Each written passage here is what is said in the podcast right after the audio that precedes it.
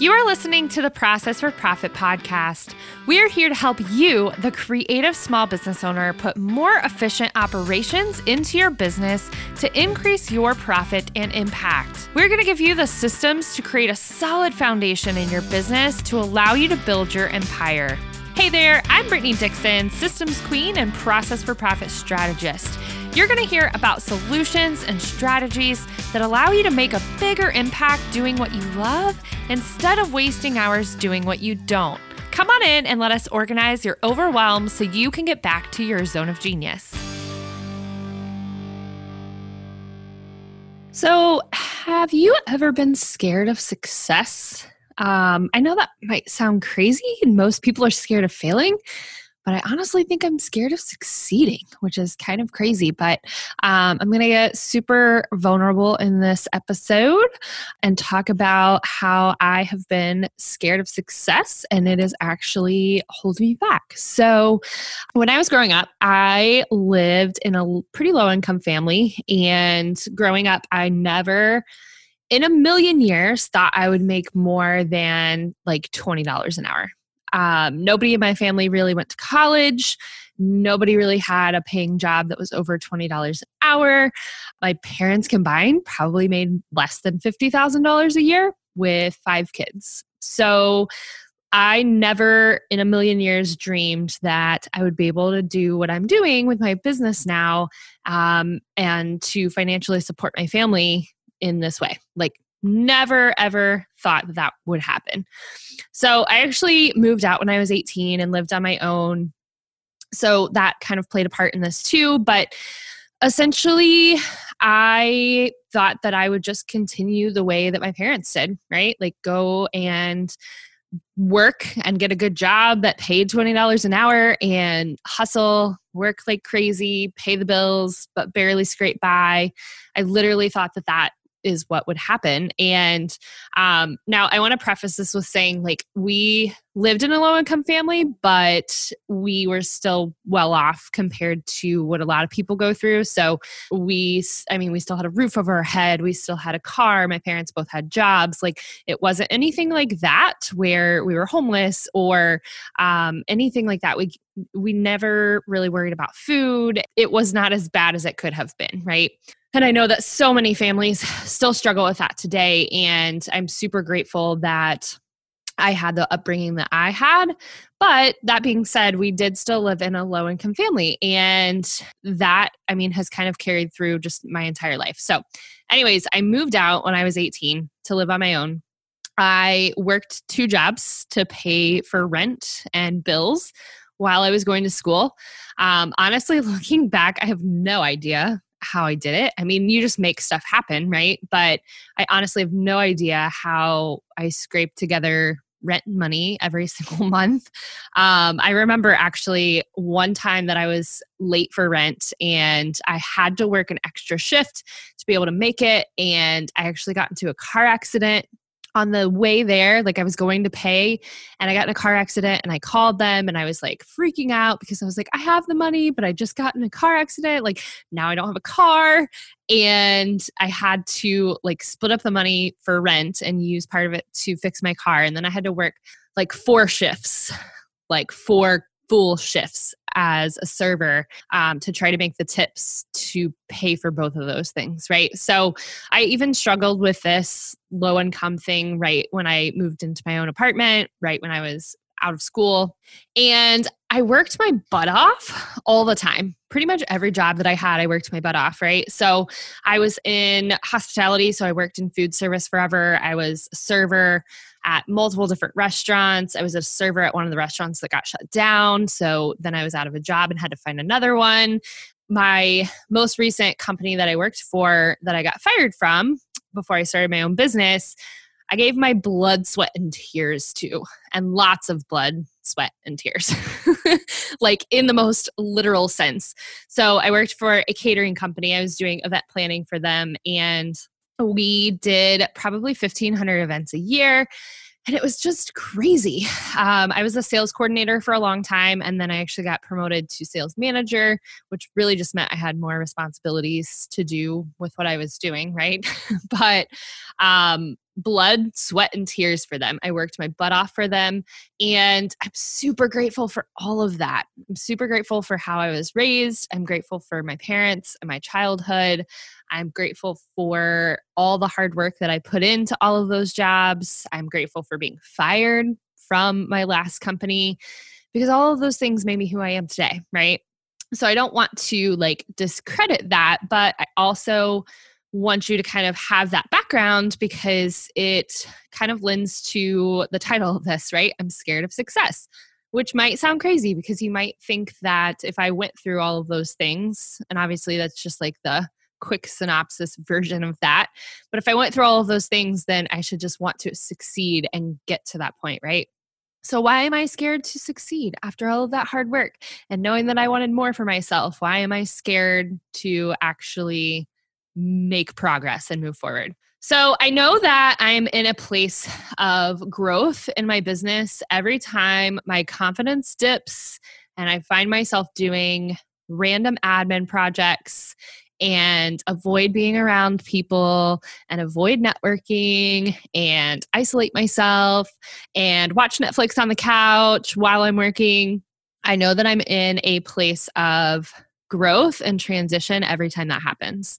And 2020 has kind of not helped that in any capacity, right? so 2020 has just been crazy let's just put it that way, right? So I had a huge financial legal issue that came up at the beginning of the year with a previous client that absolutely killed my confidence. Literally thought I was going to go just go get a job because I was terrible at what I did. And I shouldn't have let somebody else control how I felt about what I do. And honestly, like I was in just a really bad space for a while and i should have just went back to all the clients and students and testimonials and things about how much i've changed so many businesses but for some reason i got stuck in this and i let this person control how i felt about what i was doing and my confidence and all of that right so I was finally able to get back on my feet and I was ready to start serving people and being there and putting out more podcast content, putting out more helpful tips and videos and all of that. And then COVID hit. so then I just blamed everything on that and I fell back to the well, this when this is over, I'll go back to doing big things. It's fine. I'm just going to take a break because the whole world's falling apart. It's okay. And when this is over, then I'll do the big stuff. Then I'll go back to doing content. Then I'll go back to serving people. Then I'll go be back to being in front of my audience. Then I'll do it, right? So this was me also being scared of success because I had just had that really big failure. So I really can tell every time I'm like working from the couch, working crazy hours on admin stuff or backend projects or watching Netflix while I'm working or working on things that just don't matter. I know that I'm in a time of growth and that I'm running from something. Um, so I have to really kind of step back and assess that. um, also, when I see myself changing my goals to make them smaller, I'm being scared of success. I'm like, oh, I'll just make them smaller because it's easier. It's not something that, like, oh, that big thing can wait. That big thing can wait for three years. And I mean, I think honestly, being scared of success and failure are kind of the same thing because I think I'm scared of succeeding because then what if I then fail after that? But I can always tell when it's happening. And I'm kind of in that time period right now. So when I take on extra projects, extra responsibilities of things that I shouldn't be taking on, when I take on everything so that I feel important, like I start taking on all these things because I'm like, oh, if I do all of these things for people, then I can blame not succeeding on being busy. I can say, oh, I was too busy doing A, B, C, and D, so I didn't get to that goal. Uh, when I keep saying that I'm busy, I can blame it on that, right? I can just get in the spiral of like oh i just didn't get to that. That has to wait. When i'm busy i just i feel important and i feel occupied but i'm playing it safe so that i don't have to do the action to get to the big things. Because if i actually took completely focused action toward one thing, and this goes for everybody, if you take completely 100% focused action towards one thing instead of scattered, busy action towards 10 things, you're gonna succeed at the one big thing, right?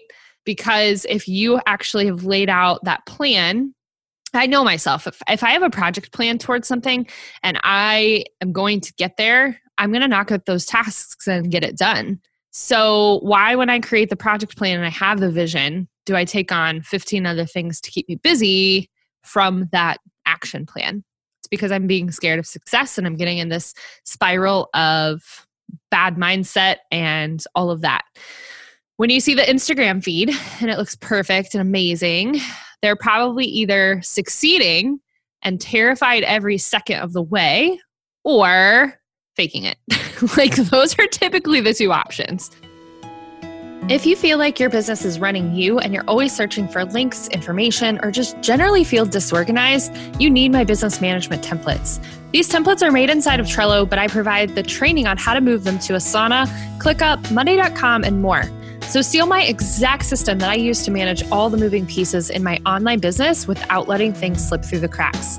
Go to talktrello2me.com and click on templates to grab yours now for only $27. So, once you've acknowledged that you're scared of success and that you're hiding from these big things, what is the best way to get around this? What is the best way to deal with this and actually move forward and still make progress towards those big, scary goals?